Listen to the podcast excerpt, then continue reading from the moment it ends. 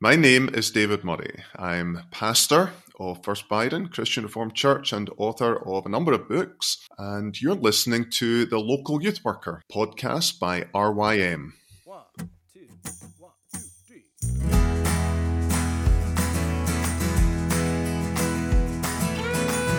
Hey everyone, welcome back to the Local Youth Worker, a podcast brought to you by Reformed Youth Ministries. I'm your host, John Perritt. I am here, as you heard from the tagline, with Dr. David Murray. Uh, David, good to see you again. It's great to see you too, John. Yeah, I, I was looking back to be sure you were on episodes 277 and number 312. Well and done. So, uh, uh no, that's an achievement. Most podcasts, I'm, i was told the average length of a podcast is about four or five episodes. Oh, wow. yeah, All lots right. of people start and lots of people stop. All right. Well, I'm, I'm glad it's uh, continuing to go and, and, glad to have you back on for a third time. I would love to point people back to those episodes. I know in one of them we were talking about your book Reset, and I'll probably reference it again in this episode. That's a book I just have said is a must own. Um, and then in 312, we were talking about your book, uh, Dealing with Anxiety uh, for Teens um, as well as Parents. Uh, mm. You wrote a two volume set there. So, um, uh, and something uh, funny too, I was speaking at the Northeast Youth Ministry Summit about uh, rest and actually referenced your book, Reset. And I noticed as I was speaking, there was a guy out in the congregation, out in the audience, and he kind of smiled and nodded and it turned out it's it's the youth pastor right. at your, yeah, your church. That, yeah. Which I thought was so funny. Yeah. I, I, was thinking, I'm glad I quoted you well, or didn't critique yeah, you didn't criticize me. Yeah. yes, that's right. That's right. Um, well, I, I want to talk about uh, the Story Changer devotional series uh, that you've uh, written through Crossway. Um, I, have benefited from these personally, and I want to point people to these. Um, and and I thought let's kind of start big picture there, just kind of talking about devotional life and the devotional life of the Christian. Um, letting our listeners know we're recording this in 2023, but Lord willing, this will release in 2024.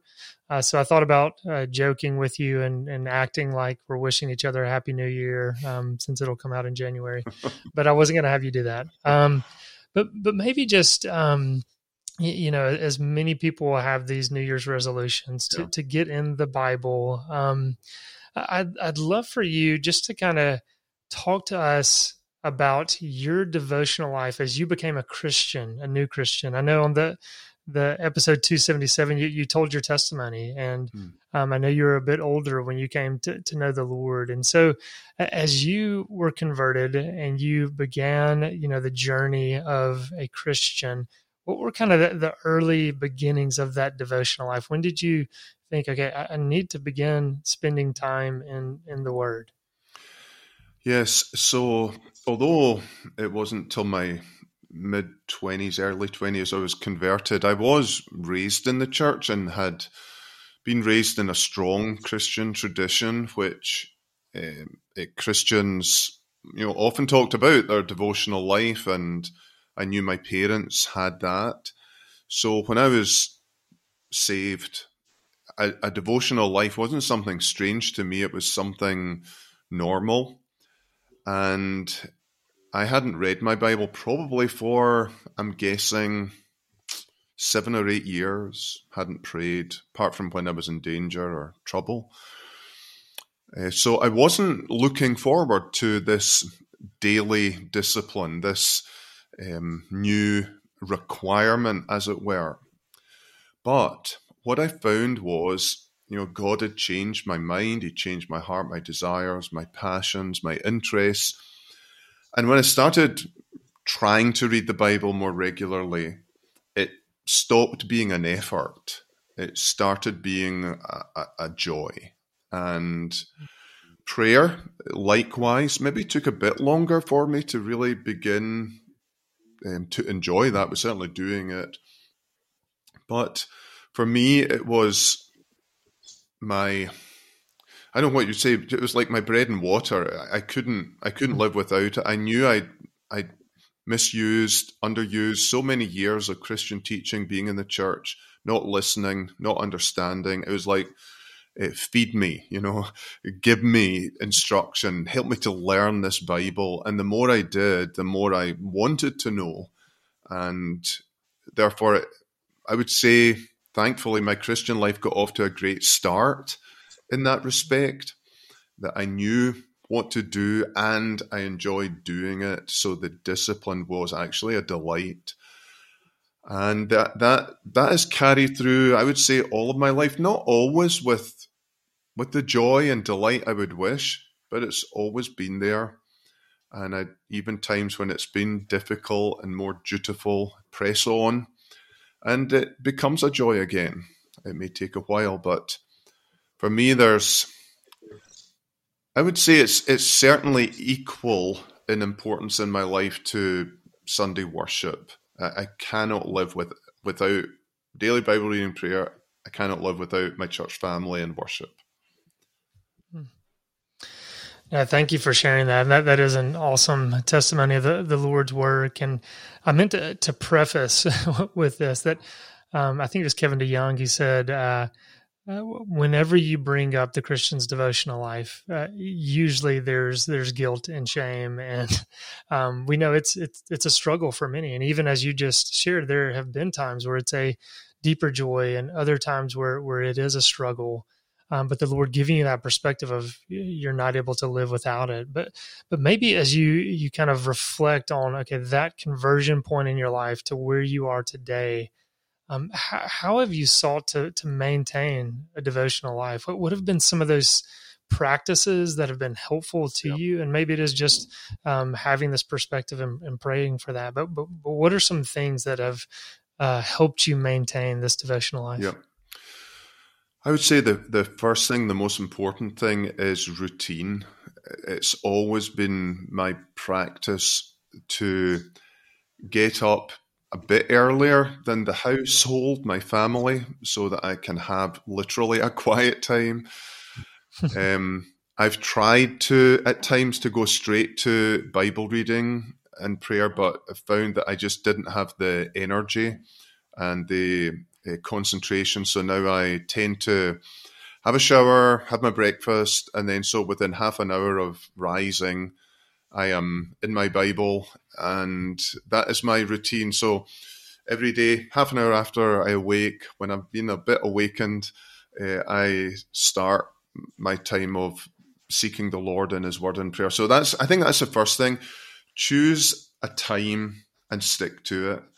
I think. Mm-hmm from talking to people, the ideal time is early morning before anything else happens in the day. It's really hard to find time outside of that regularly. Um, I know it's harder for some than others, and there'll be periods of time maybe it's not possible, especially for shift workers. But yeah, that's the most important thing. The second thing is having some kind of system. Um, so instead of just opening your Bible and you know reading where it opens, to really try and work through a book. Um, and that can be Old Testament or New Testament. In general, what I've tried to do is read through an Old Testament book and a New Testament book at the same time, and sometimes some Psalms as well. But uh, maybe let's just say it's a it's a half hour total on average.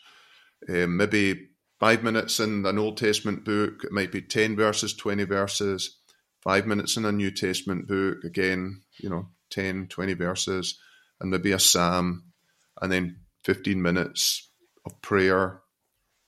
Now, sometimes that's shorter, sometimes it's longer. I would say that's an average. But I also do try and vary it so that that can become very mechanical. Like my wife says to me, David, I don't know how you can like meditate on anything when you do like, you know, three books of the Bible. Now, of course, I'm a pastor, so you know, getting through the Bible is very, very important for me, just to keep aware of the Bible's whole teaching.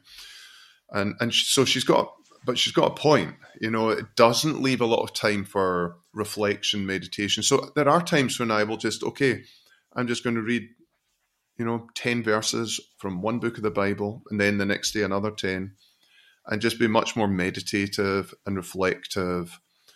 And and then I'll go back. So it's there's a system to it, but it's not the same all the time. And then there are other times I might use a study Bible just to help me think a bit more deeply and slowly and you know understand the text or get somebody else's thoughts on the text a bit more. Not a commentary because there's not enough time to read a lot and I want to keep focused on the Bible, not thoughts on the Bible. And therefore I, I find a study Bible ideal for that. It's just enough, but not too much to overshadow the text of the Bible. So same time, I try and do it the same place. My uh, my brain likes that kind of habit.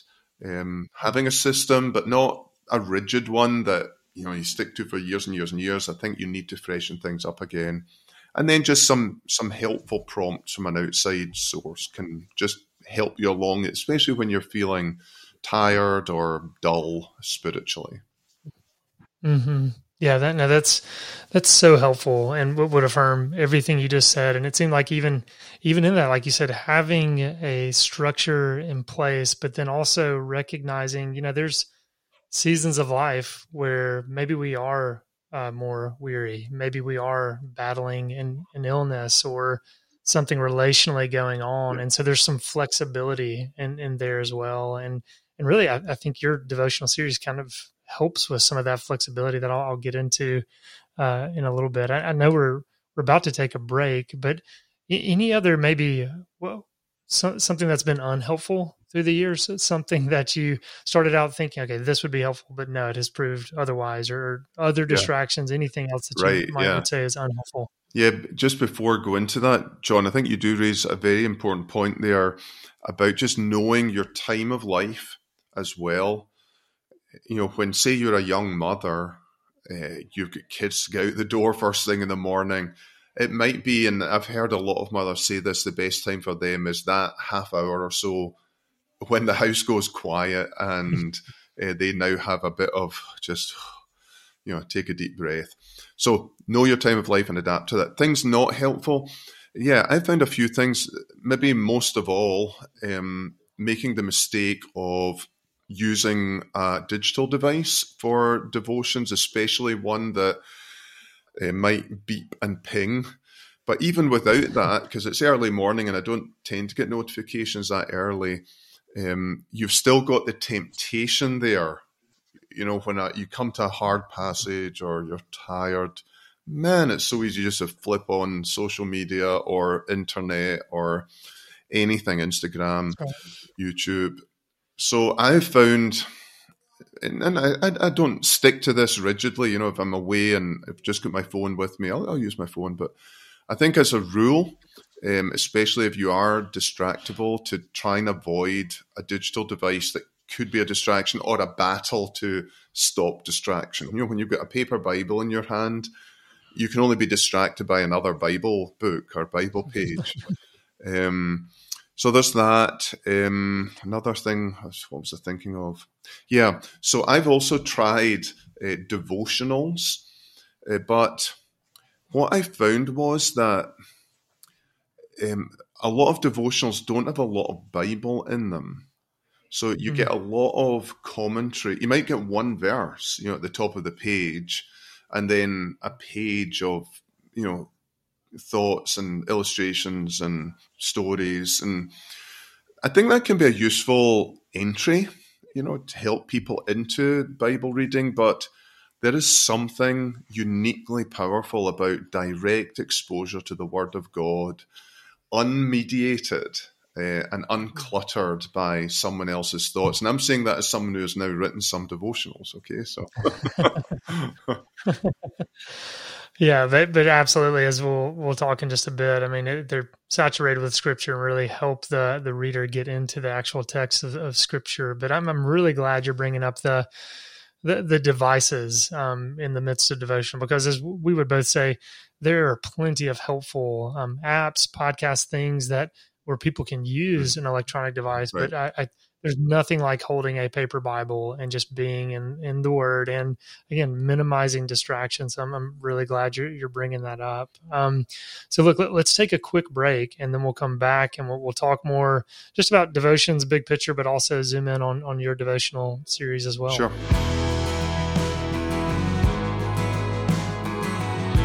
All right, everyone, I'm back here with uh, Dr. David Murray. Uh, we're talking about the devotional life of a Christian, and uh, we're going to zoom in on your devotional series uh, called the, the Story Changer Devotional Series. It's through Crossway. I'll have links to this in, in the show notes. Um, David, I reached out to you because I, I just finished uh, your Luke entry in this devotional series, and um, I've just started the, the Proverbs entry. Um, but first, I, I wanted to ask, okay, story changer. Um, why did you entitle this hmm. story changer? What what do you mean by story changer? Right. Just tell us a little bit about that. Yes. Um, I wrote a book called The Story Changer, which was a, an introduction to Christianity. I hoped it would be a book that people could use to share with their friends, and it really presents Jesus as the story changer, the one who changes our stories with his story. And it combines really the great, two great passions of my heart. One is the story of God, um, the, the Bible narrative, and practical theology, change, transformation. And they always go together. Um, you, you mustn't read the Bible just as an academic exercise, but you know, aiming for change, but you can't change without the Bible. So I wrote that brief book based upon the whole idea of Jesus as a story changer. And then I thought, well, maybe I should maybe I should try and show how this works in practice. And it actually came about at the time of COVID, and um, the the congregation I was involved with at the time uh, obviously couldn't worship at least for a couple of months. And so I started just doing some audio devotionals for them so that the whole church could be still hearing the Bible together, as it were. And and people liked them. They they thought they were you know the brevity of them, simplicity of them, getting them into the Bible text. And so I thought, well, maybe maybe I could use this as a way of showing how God's story is so uh, transformative of our own stories. And started with, I think, yeah, it was Luke, and you know maybe ten verses at a time on average.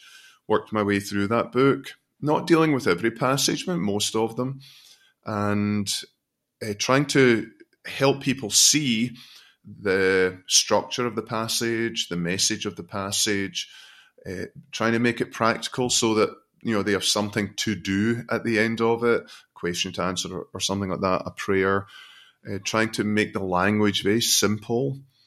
Uh, but the main aim was to get people into the text of the Bible. Not a, uh, devotionals can sometimes be a way of actually having less of the Bible um, and and more of human words on the Bible.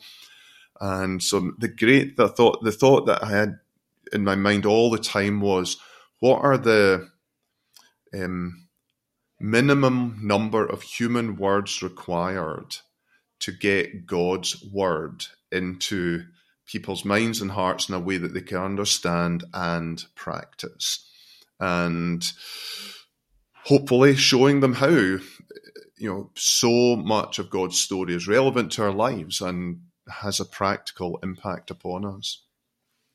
Mm, yeah. And, and uh, I mean, just to, to highlight that. I mean, so yeah, the beginning of each entry, you have the scripture passage, um, you know, stated for people to open up and read. But then, even in your commentary, you're quoting that passage back in so many ways. So it's yeah, very much um, just saturated with, with scripture. And, and one thing I feel like you do in these devotions is you, you, remove the obstacle of you know busyness i think is uh, you know a major reason why people can struggle obviously to have a devotional life. And you could probably read these in five to 10 minutes, but at the same time, you, you really foster meditation and reflection. And so if someone has more than five or 10 minutes, they're able to, to sit with it more for 30 minutes or so. So it's really, I mean, in my opinion, flexible mm. on how mm. people can use it. And so maybe talk just a little bit about the length of these devotions and kind of your thinking behind that.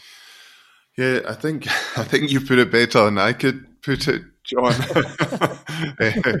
yeah, my aim was that it could be done in five minutes. Uh, each one is about 750 words.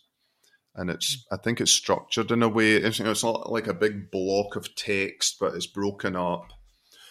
And, and yet, yes, you would hope that that five minutes spent, that there's enough meat there to help someone chew on it for a bit longer, as, as long as they like, really. But my passion was really to help young Christians, young people, as well as young Christians, um, see how doable Bible reading is. And I would hope eventually, you know, my devotionals will not be needed, uh, that they will have developed just by seeing how I have dealt with the text, interacted with the text, tried to explain the text, and it's the same kind of system in each one that that will develop in them a, a, a mind, a worldview, a framework for their own Bible reading. That because I think that is the most powerful thing in all the world. Like a person sitting down with the Word of God alone and God, and just interacting with God, listening to God, speaking to God with that Word. That is the power of God unto salvation and every other good thing. Uh, but yes, sometimes you need some helps to you know get that going. And and as I said earlier, you might do that for you know six months, but then bring in a devotional and you know rekindle that fire, just get that extra help and move on again. Mm-hmm. Yeah, and and well, one thing that really just um, yeah stood out to me from from these devotions is the closing prayer that you have in every devotional entry. Um, I don't think you use the same title for God once. There's always a unique title and in how you're addressing the Lord, and obviously it typically ties into the main theme of the, the devotional. But I just think that's you know so often. I mean, we think of Scripture talking about using empty phrases mm and how we can mm just pray the right. same title, and we're not even thinking of how we're addressing God. And so I really appreciate that. But but I'd love for you to talk about the importance of prayer mm-hmm. in the devotional mm-hmm. life. That we can think of, okay, Bible reading, we just open up and we read, um, but but not thinking, you know, prayer. We're, we're uh, going through a list of prayer requests, but mm. how would you like to? I mean, how would you encourage a Christian to engage in the gift of prayer mm. while they're mm. actually interacting with the text? Maybe some words there. Yeah, that is uh, uh to me. That's uh, that's a I don't know what the word is. It's that's where the gold is in prayer. It's in the Bible. Uh, so that little short prayer at the end of each devotional, that as you say has that variety, always related to what has been read and studied. I was I'm hoping that that will show people this is how to, as it were, pray the Bible you know, that great phrase of Don Whitney in that wonderful little book he's got, Praying the Bible. It's showing how it's not like Bible reading is one thing over here and then prayer is over here and that's another thing entirely. It's something that should flow out of the Bible. And again, hopefully, as people see that pattern and see how easy actually it is, that they will begin to pray the Bible themselves, that they will take the, what they've learned about God themselves, their world, and translate that into a prayer. And, and in doing so, you will massively increase the variety in your prayer. The staleness, sameness will you know wash away if because the word is so varied and the text is so varied, and the message is so varied that if we let that flow into our into our minds and hearts, it should naturally uh, provoke uh, more original, unique words, ideas that honor God and that are really good for us too and make us thoughtful in our prayers. No, that, that's very good. And look, I've, I've got a lot more questions down, but I know you've got a meeting in just a little bit, and so you're you're going to need to jump off. I did think maybe a good place to, to land this. Um, yeah, you know, we're talking big picture devotional, kind of applying it across the board to, to many, but maybe we could speak specifically to those in ministry a minute. Um, those who teach from the Bible consistently, those who preach from the Bible, it can become a textbook to them. What, what's some encouragement you would give to those who might be struggling to be refreshed in the Bible because they often are teaching from it. it's their it's their job in, in many ways. Maybe just some some thoughts there. Yes, it's something I I have to battle myself, John, as well. And in fact, I when I was teaching at the seminary, I actually found it harder there because it was a more academic environment and the Bible was even more sort of like a work book since I've returned to pastoral ministry, I don't struggle so much because I'm facing people, you would say ordinary people with everyday problems. It's a lot more realistic, it's a lot more demanding, and I, I'm much more needy in this role as well. And so I would I would say that pastors, while we do have that handicap of this book being our work as well, I think our work should drive us to the book and to prayer. As but that only happens if we're interacting with people. I find my own prayer life very much is up and down depending on my own need and my sense of need. And therefore, you know, if in ministry we are interacting with people, we're counseling, we're helping, we're doing marriages and funerals and whatnot, then I think bringing all that back to God in prayer is a wonderful way of making our work a help rather than a hindrance and going to the Bible for answers to real life problems rather than you know creating a sermon just making sermons out of this book so I, I, I think while we have disadvantages we also have advantages and I think the key is to be in other people's lives and problems, and that should really motivate us. Yeah, we need this book and we need prayer. Mm, yes, amen to that. Um, well, I want to remind our listeners that the title of the devotional series is the Story Changer series. You have an entry on Luke, Exodus, Proverbs, Timothy and Titus, Philippians, Colossians, uh, the first 50 Psalms. Um, thank you for putting this together. Thank you for making the time. As I said, I know you've got another meeting you, you need to get to, but I really appreciate you uh, writing these uh, for God's church, but then taking the time to, to talk to us today. Thank you so much, John. I always love chatting with you. I really appreciate you and your ministry, and hopefully, we'll get a chance to meet someday. Yes, absolutely. It'd be good to see each other in person. Yeah. But thanks again. Thank you.